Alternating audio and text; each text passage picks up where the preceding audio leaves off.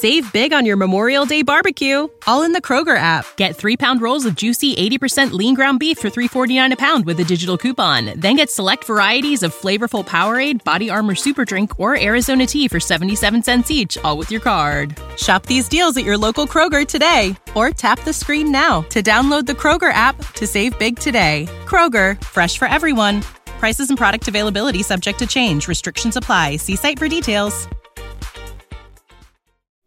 Почти 21 миллион камер установлен в России. 103 тысячи из них в Москве, в ваших подъездах и домофонах. Алгоритм в них способен обрабатывать 1 миллиард изображений меньше, чем за полсекунды, с точностью близкой к 100%. Еще полсекунды таким системам нужно, чтобы связаться с базами, в которые поступают другие ваши данные в реальном времени. И тогда они понимают, кто перед камерой. Его нарушения, долги, писал ли он только что экстремистский пост, и не уклоняется ли он от армии. Такой мощи еще никогда не было в руках государственной машины. Технологии принципиально изменили роль государства, его возможности, его силу. И сегодня мы поговорим о предиктивном правосудии, технологии и данных на службе государства и о том, как могут превратить нашу жизнь в ад.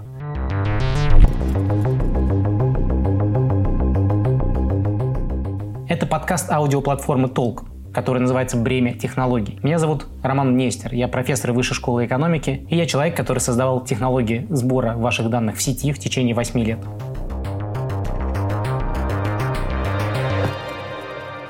Знаете, тема нашего подкаста должна была быть другой. Я хотел продолжить говорить с вами про этику. Вопрос, который занимает меня последние годы, после того, как я столько сделал антиэтичного. Про влияние технологий на наше здоровье. Про то, что нам надо менять в устройстве этих технологий. Но в сентябре мы все почувствовали, насколько жестокой и сильной может быть рука государства. Мобилизация, которая случилась 21 сентября, затронула каждого, так или иначе. В стране случилась, на мой взгляд, настоящая социальная катастрофа. И я, конечно, очень остро переживал это. И поэтому мы сегодня говорим про то, что волнует наше общество, что волнует, возможно, всех вас и что очень сильно волнует меня. Когда эта катастрофа начала происходить, не обошлось без технологий. Например, появились новости, что пятеро москвичей были задержаны в метро благодаря именно технологии распознавания лиц. И это нечто совершенно новое. За время, когда человек прошел турникет в метро, и пока он едет на эскалаторе, уже можно распознать его лицо, связаться с базами, определить, находится ли он в розыске или уклоняется ли он от призыва, и вызвать наряд полиции, который встретит его внизу. Эти новости заставили многих всерьез запереживать о том, насколько велика вероятность, что государство против воли людей воспользуется такими технологиями в своих целях. Ну, особенно если цели государства и цели гражданина расходятся. Для того, чтобы понять, как в истории мы пришли к этой точке, мы должны понять, что такое государство и какую роль оно играет в нашей жизни. Почему вдруг технологии оказались так важны и в этой точке совершенно изменили отношения между нами и государством. Все дело в том, что государство обладает монополией на насилие и наказание. Государство – единственный субъект, который может с нашего ведома и с нашего разрешения от нашего имени применять насилие, чтобы обеспечить нашу защиту, нашу безопасность. Так работало много лет. И нам важно понять, что в последние 30 лет принципы обеспечения безопасности стали меняться. Сперва в жизни государства появились такие вещи, как статистика, принципы управления, математические принципы управления обществом. Государство стало смотреть на людей как на большие группы, поведение которых меняется, если нажать на определенные точки. А где-то 30 лет назад с развитием методов математической статистики и социологии стало меняться то, как государство подходит к исправлению и к наказанию. Долгое время принципом было наказывать и перевоспитывать тех, кто представляет опасность для общества. Ну, то есть, если вы конкретно согрешили, государство отводит вас в сторону, наказывает вас у всех на виду, пытается вас исправить и возвращает в общество. И идея была в том, что вот так исправляя тех, кто отклоняется, государство в конце концов сможет сделать общество лучше. Но на смену такой модели пришла новая модель, которую стали называть актуарной моделью правосудия. В ней появилась совершенно новая идея. И сперва она начинается с того, что общество неисправимо. В нем всегда будут нарушения, в нем всегда будут преступники. Сколько ты не исправляй и не сажай людей. А значит, отклонение – это норма, оно будет всегда. И мы не можем добиться ситуации, когда в обществе все будут хорошими гражданами. Нам нужно не исправлять граждан, а нам нужно предотвращать эти отклонения и делать так, чтобы они не случились.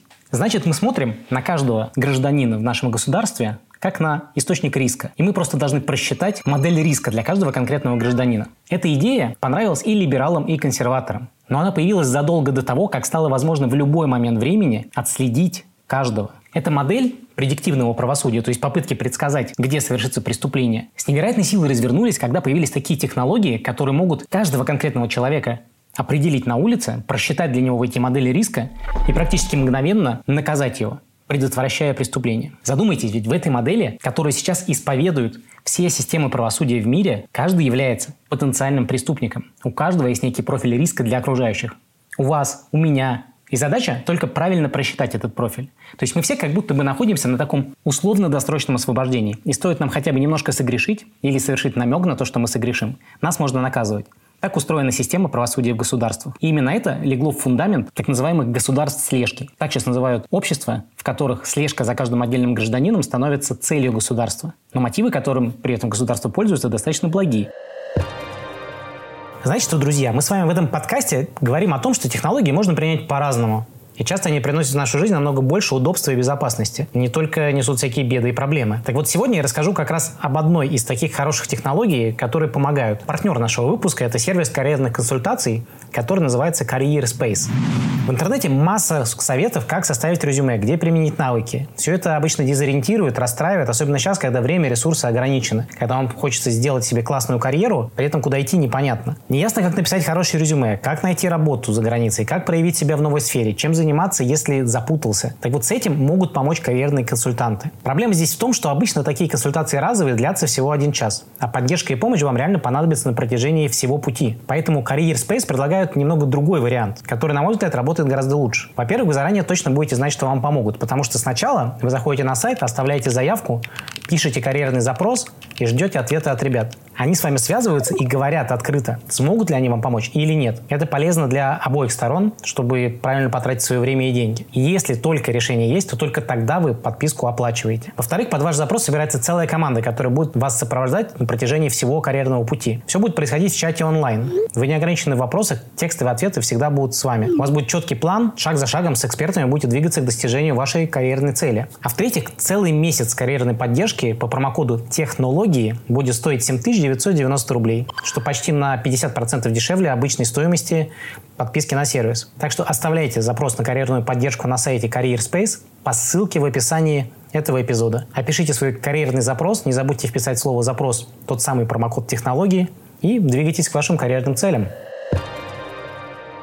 Кстати, что по поводу слежки со стороны государства? Тут мы должны вспомнить такую штуку, как общественный договор. Это понятие разработали философы Гоббс и Жан-Жак Руссо еще давным-давно. В этом общественном договоре граждане соглашаются отказаться от части своих свобод и неприкосновенности частной жизни для того, чтобы получить больше безопасности и защищенности. То есть, например, вы лишаетесь возможности причинить вред другим, скажем, напасть на соседа, которого вам угрожает с ножом, но при этом отдаете все свои права специальным органам, которые сделают это за вас. Кроме того, вы разрешаете по разрешению государства вторгнуться в вашу частную жизнь, обыскать ваш дом, если есть подозрение о том, что вы можете быть опасными для общества. И общественный договор – это обычно что-то положительное, поскольку небольшая жертва своей свободы приводит к значительному выигрышу в безопасности. Именно вот эта пропорция очень важна. Жертва обычно небольшая, но при этом вы спасаете самое ценное, что может быть – вашу собственную жизнь. Самый лучший пример в истории, как после атаки на башни-близнецы специальный акт дал мгновенный доступ к данным звонков миллионов американцев. И ни у кого не возникло тогда вопроса. Все понимали, самолеты смогли подняться и врезаться в эти небоскребы, потому что террористы скоординировались. Они звонили друг другу, они договаривались, а государство просто не видело этого процесса. И теперь, если государство будет видеть, кто кому звонит, как связаны между собой эти люди, откуда они появились, безопасности в обществе будет больше. И вот пример такого общественного договора, который лишил огромное количество американцев приватности, лишил их частной жизни. Прошло примерно 10 лет, после которых люди стали бунтовать и возмущаться. Таким образом, технологии на службе государства – это просто еще один инструмент для безопасности, который может быть оправдан тем же самым образом. Молчаливое согласие граждан отказаться от небольшого количества свободы и частной жизни ради еще большей безопасности. Давайте посмотрим, как государство реализует эту модель. Модель этого прогностического, предиктивного правосудия. Как они предвосхищают преступления, вторгаясь в вашу личную жизнь, забирая вашу приватность, но при этом обеспечивая безопасность. Например, полиция Лос-Анджелеса стала применять такой алгоритм, который называется предпол – Predictive Policing. Эта система берет данные за год о преступлениях, которые были совершены за год и за последние дни в конкретном городе. Затем система усредняет эти данные о преступлениях и тем самым выделяет места, в которых преступлений происходило больше. При этом учитывая, что в каких-то местах преступления в последнее время стали происходить чаще. В результате алгоритм создает такие горячие точки размером 500 на 500 квадратных футов, самым высоким ожидаемым уровнем преступности. А затем полицейским в начале их смены выдаются задания. В рамках этого задания они должны проехать через определенное количество таких точек. Таким образом, полицейский не просто ездит по улицам на свое усмотрение, не патрулирует районы белых богатых граждан, а ездит по конкретным точкам, которые ему подсказала система. Основатель этой системы утверждал, что человек-аналитик способен предсказать только 2% от совершаемых преступлений, в то время как предпол, вот эта система, может предсказать до 4%. Но что на самом деле случилось в реальности? Получилось так, что в тех местах, где совершалось больше преступлений, полиция проводила больше времени. Проводя там больше времени, она сталкивалась с новыми преступлениями эти точки становились еще горячее. И в результате мы получили отряды полиции, которые бесконечно дежурят в районах с этническими меньшинствами и почти не заезжают в районы с богатыми белыми американцами. Это вызвало огромные протесты в обществе. Никому не хочется находиться на улице, когда за тобой постоянно смотрит офицер полиции, который постоянно подозревает в тебе кого-то. И это вызвало огромные протесты.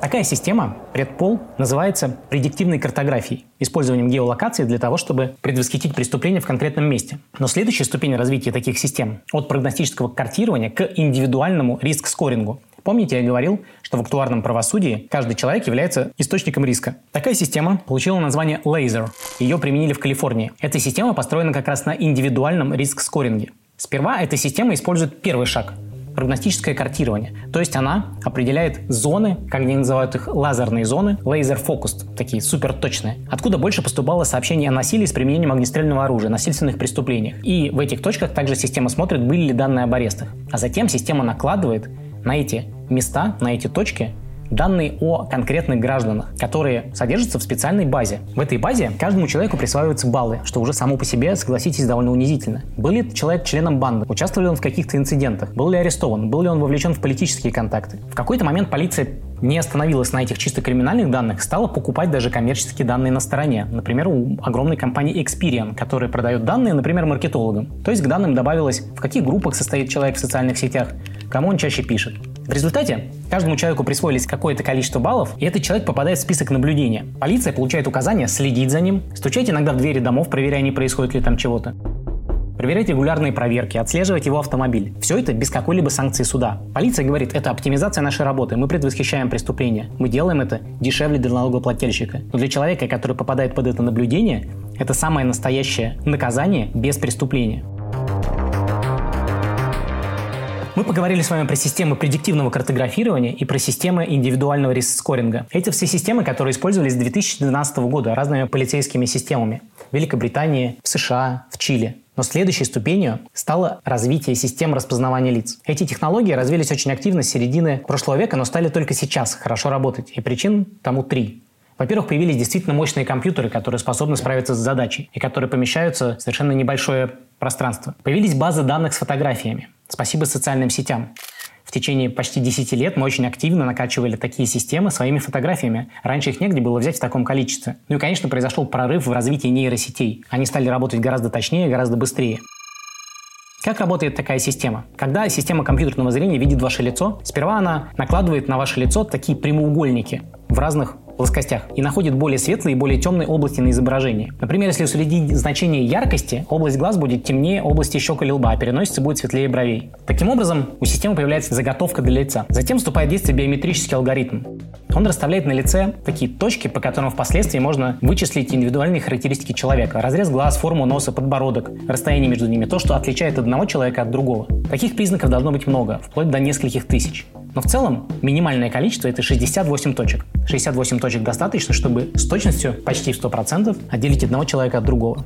В идеале также нам нужно лицо, которое смотрит прямо в камеру, но такая удача бывает редко, особенно если речь идет о распознавании человека в толпе. И поэтому система производит дополнительное преобразование изображения, устраняет повороты, наклон головы, делает 3D-реконструкцию. И таким образом, даже если вы смотрите в полоборота на камеру, можно все равно с помощью применения нейросетевых алгоритмов добиться четкого фронтального снимка. А дальше происходит самое интересное. Бой вступает как раз самая главная нейросеть, которая присваивает каждому лицу вектор признаков. То есть это какое-то число, которое складывается из суммы характеристик лица. Расстояние между точками, текстура областей на лице и так далее. И основное правило – такие векторы должны описывать лицо независимо от посторонних факторов – макияжа, прически, возрастных изменений. Таким образом, для системы компьютерного зрения каждое отдельное лицо – это вектор. Этот вектор с большой долей вероятности совпадает с конкретным человеком. И дальше этот вектор уже сравнивается с базой данных, в которой уже предобработаны ваши фотографии, которые тоже превращены в соответствующие вектора. Вектора совпадают, вуаля, мы видим конкретного человека, а значит, мы можем подгрузить все данные, которые есть про него. Как пишут в рекламе такие компании, в такси можно быстро вычислить неадекватных водителей или пассажиров. В магазинах можно находить грустных покупателей и повышать уровень сервиса. Можно анализировать настроение покупателя на кассе. Или, например, в школе искать скучающих детей и корректировать программу обучения. Как вы можете заметить, здесь речь идет о том, чтобы не просто идентифицировать человека, но еще и определить, какое у него настроение, какие эмоции он испытывает в данный момент. И это открывает огромные возможности. Теперь государство получает в свои руки систему, которая не просто что-то предсказывает, а которая в любую секунду времени видит человека на улице и знает про него в эту же секунду все. Но не только про него. Мэрия Москвы, например, внедрила систему, которая может соединять точки, в которых видели определенное лицо, и в итоге получать траекторию перемещения. То есть можно увидеть не только вас, но и ваши траектории. Но кроме того, можно искать не только подозреваемых, но и сообщников. Смотреть на тех, кто часто появлялся с человеком и в какое время. Это просто идеал прогностического правосудия. Здесь есть мгновенная связь базами и мгновенное наказание. Например, 21 апреля, после протестов в Москве, было известно о 115 задержаниях. Задержанным вменяли участие в несогласованной акции, ссылаясь на данные камер видеонаблюдения. Таким образом, к людям просто приходили домой и говорили «Наша система определила, что вы были там-то. И это были точно вы, и нам не требуется уже это доказывать. Эти системы были прекрасно опробованы во время ковида. Огромное количество людей, среди которых несколько моих знакомых получали штрафы, если они выходили вынести мусор, находясь на принудительном карантине. Им просто приходило сообщение, в котором была фотография с их лицом, фамилия, имя, отчество, время нарушения и штраф. И человеку нечего было возразить. Помимо настроения можно в доли секунды определить кредитную задолженность, купил ли человек только что билет за рубеж, написал ли он радикальный пост прямо перед выходом из дома. И все эти данные будет видеть на своем планшете полицейский, который ждет вот внизу на выходе с эскалатора метро. С одной стороны, это максимально снижает уровень опасности. С другой стороны, это место, в котором общественный договор, в котором вы отдали немного приватности на больше безопасности, сильно качается в сторону того, что вы отдали всю приватность ради увеличения уровня безопасности на какие-то считанные проценты. Но государство никогда не скажет вам, на какую именно долю. Вообще можно задуматься о том, насколько обоснованы такие опасения. Может быть, технологии, про которые я говорю, стоят очень дорого. Может быть, никто не будет их внедрять повсеместно. Может быть, это обычное паникерство. Конечно, например, в той же истории с мобилизацией нет никакой интеграции с такими устаревшими базами, как те, что хранятся в военкоматах. Невозможно по щелчку пальца по сигналу из военкомата на все камеры распознавания отправить сигнал, фиксировать и мгновенно передавать сигнал о призывниках. Это все вопрос долгой, сложной, занудной интеграции. Но важно здесь вот что. Такие технологии стали очень недорогими. Наши лучшие инженеры приложили все усилия, чтобы эти технологии работали безошибочно. Всех этих факторов не было еще несколько лет назад. И теперь этот очень дешевый и очень эффективный инструмент может по щелчку пальца буквально за считанные месяцы быть развернут по запросу практически любого ведомства. Поэтому даже если сегодня это эта технология не дает нам стопроцентного покрытия всех наших жизней, то это только вопрос короткого времени, когда это случится. И, конечно, чемпионом здесь является Китай, на который все смотрят. Именно здесь установлена половина всех камер, произведенных когда-либо в мире вообще. За одну секунду китайское правительство может понять все про человека, стоящего перед камерой. Нет ни одной улицы, не покрытых сетью наблюдения, системы распознавания лиц. Причем, если начиналось это как системы, которые должны были бороться с маленькими нарушениями, к примеру, переходы на красный свет, дальше это развернулось, во-первых, в систему социального рейтинга, когда за каждое нарушение, без участия офицеров полиции, без участия человека вообще, а совершенно автоматически, человек получал такие дизлайки от государства, уменьшение своего рейтинга, которое в результате закрывало ему возможность покупать билеты на поезда, останавливаться в отелях, то есть постепенно выключало человека из общества. И все это без контакта с человеком. А самое жесткое, для чего эти системы были применены, это, конечно, конечно, репрессии в отношении мусульманского меньшинства уйгуров, живущих на севере Китая. Уйгуры в какой-то момент стали протестовать против китайского правительства. Они довольно сильно отличаются этнически и говорят на своем языке. И Китай воспринял их как большую угрозу. Уйгуров миллионы. Они живут не только там, но и по всему Китаю. И государство решило, это может быть такой огромной террористической ячейкой. И оно стало создавать системы, нацеленные конкретно на определение уйгуров в толпе. И скандалы стали публичными. Это все стало известно, когда публичный скандал возник вокруг компаний из Китая, которые поставляли системы компьютерного зрения, в том числе числе на американский рынок. Обнаружилось, что в списке фич, то есть особенностей, которые может определять система, вот как, например, эмоции человека, была встроена фича определения этноса, переключатель двух положений. Уйгур это или нет. Ни про одну другую нацию в эту систему не было встроено такого определителя. Представляете, какой-то инструмент фактически технологизированного автоматического геноцида за доли секунды. Огромная проблема с внедрением таких технологий в нашу жизнь состоит в том, что здесь не получается дискуссии. Если коммерческой компании вы можете сказать, я не буду вами пользоваться, то здесь Государство всегда вам говорит, это ради безопасности. Ты что, готов, чтобы больше людей погибло, но мы бы не читали твою переписку или смотрели в твои социальные сети? Ты же законопослушный гражданин. Чего тебе бояться? И такая модель позволяет авторитарным государствам становиться все сильнее. И именно этим путем авторитарное государство, то есть замыкающее всю власть на себе, превращается в тоталитарное, то есть государство, которое вторгается в жизнь каждого гражданина. Кроме того, нельзя забывать и о вероятности ошибки. В каждом определении лица заложены проценты ошибки. И человек может запросто оказаться в тюрьме через систему предиктивного правосудия. И только через продолжительное время может быть обнаружено, что алгоритм совершил ошибку. В демократических государствах возникли движения, которые стали бороться с таким вмешательством государства в их частную жизнь. Например, в Великобритании появилась организация, которая называется очень интересно Big Brother Watch. Большой брат следит за тобой, а мы следим за большим братом. Это организация, которая подает в суд на полицию, на государство, на города и зачастую побеждает в судах. Например, недавно они добились удаления почти 5 миллионов записей американцев которые были взяты с них без их согласия. В Берлине происходят массовые протесты против установки камер. В Шотландии отказались от системы распознавания лиц. Сан-Франциско еще 16 крупных муниципалитетов США, включая Окленд, Бостон, на уровне городов запретили использование систем распознавания лиц в принципе. Система предпола, о которой мы говорили, в 2018 году была закрыта в Великобритании в результате протестов активистов. А Лос-Анджелес отказался под давлением от той самой системы лазер, во многом потому, что она очень сильно дискриминировала этнические меньшинства. Но противодействие может быть направлено не только на государство. Эти системы создают такие же люди, как вы или я. Создают талантливые инженеры, которые все свои силы вкладывают в создание мощных работающих алгоритмов. Например, громким стал случай, когда один из активистов в России после массовых задержаний оппозиционеров на основе системы распознавания лиц сделал публичными данные всех сотрудников NT Club, компании, которая разработала для Москвы эти системы слежения и распознавания. Он не крал ниоткуда данные. Все эти сотрудники сами создали свои анкеты в LinkedIn. Но это был первый пример, когда всех этих людей вывели на свет и сказали, друзья, именно вы своей повседневной работой превращаете нашу жизнь в ад. И это то, как общество развивается, то, как общество может создавать новый общественный договор внутри себя. И это впервые затронуло инженеров, дата-сайентистов и разработчиков. Я уверен, этот тренд будет развиваться еще сильнее.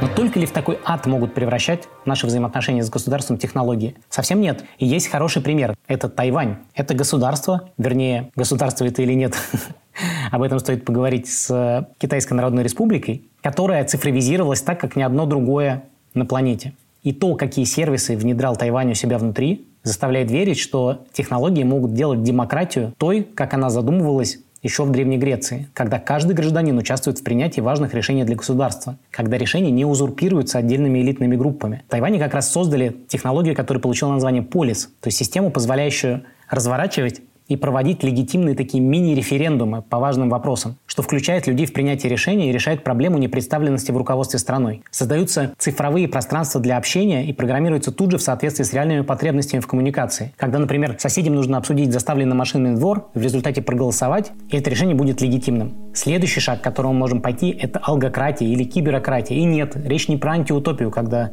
злые железные роботы управляют нами. Как ни забавно, еще в 1962 году академик Харкевич из Российской академии наук впервые придумал идею самообучающихся систем, которые могут участвовать в управлении государством. Далее эта система получила несколько шагов развития, и с 2013 года ее уже стали всерьез обсуждать как модель управления государством, в которую входят умные города, в которых распределение ресурсов и управление потоками происходит с помощью алгоритмов, а не отдельных чиновников. Система репутации. Представьте, что вы можете даунвотить, дизлайкать политика, который принимает самый адский закон, и он лишает права на законотворчество.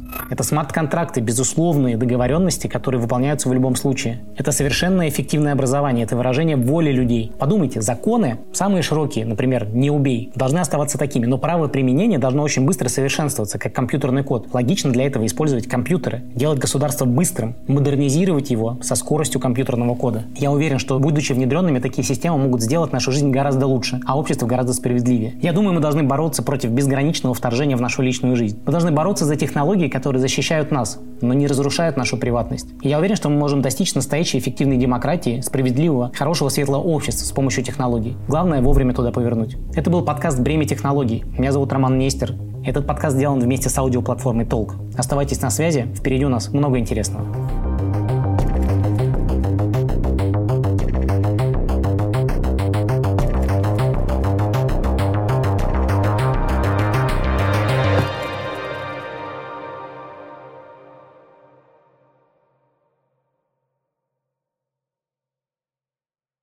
Save big on your Memorial Day barbecue, all in the Kroger app. Get three pound rolls of juicy 80% lean ground beef for $3.49 a pound with a digital coupon. Then get select varieties of flavorful Powerade, Body Armor Super Drink, or Arizona tea for 77 cents each, all with your card. Shop these deals at your local Kroger today, or tap the screen now to download the Kroger app to save big today. Kroger, fresh for everyone. Prices and product availability subject to change. Restrictions apply. See site for details.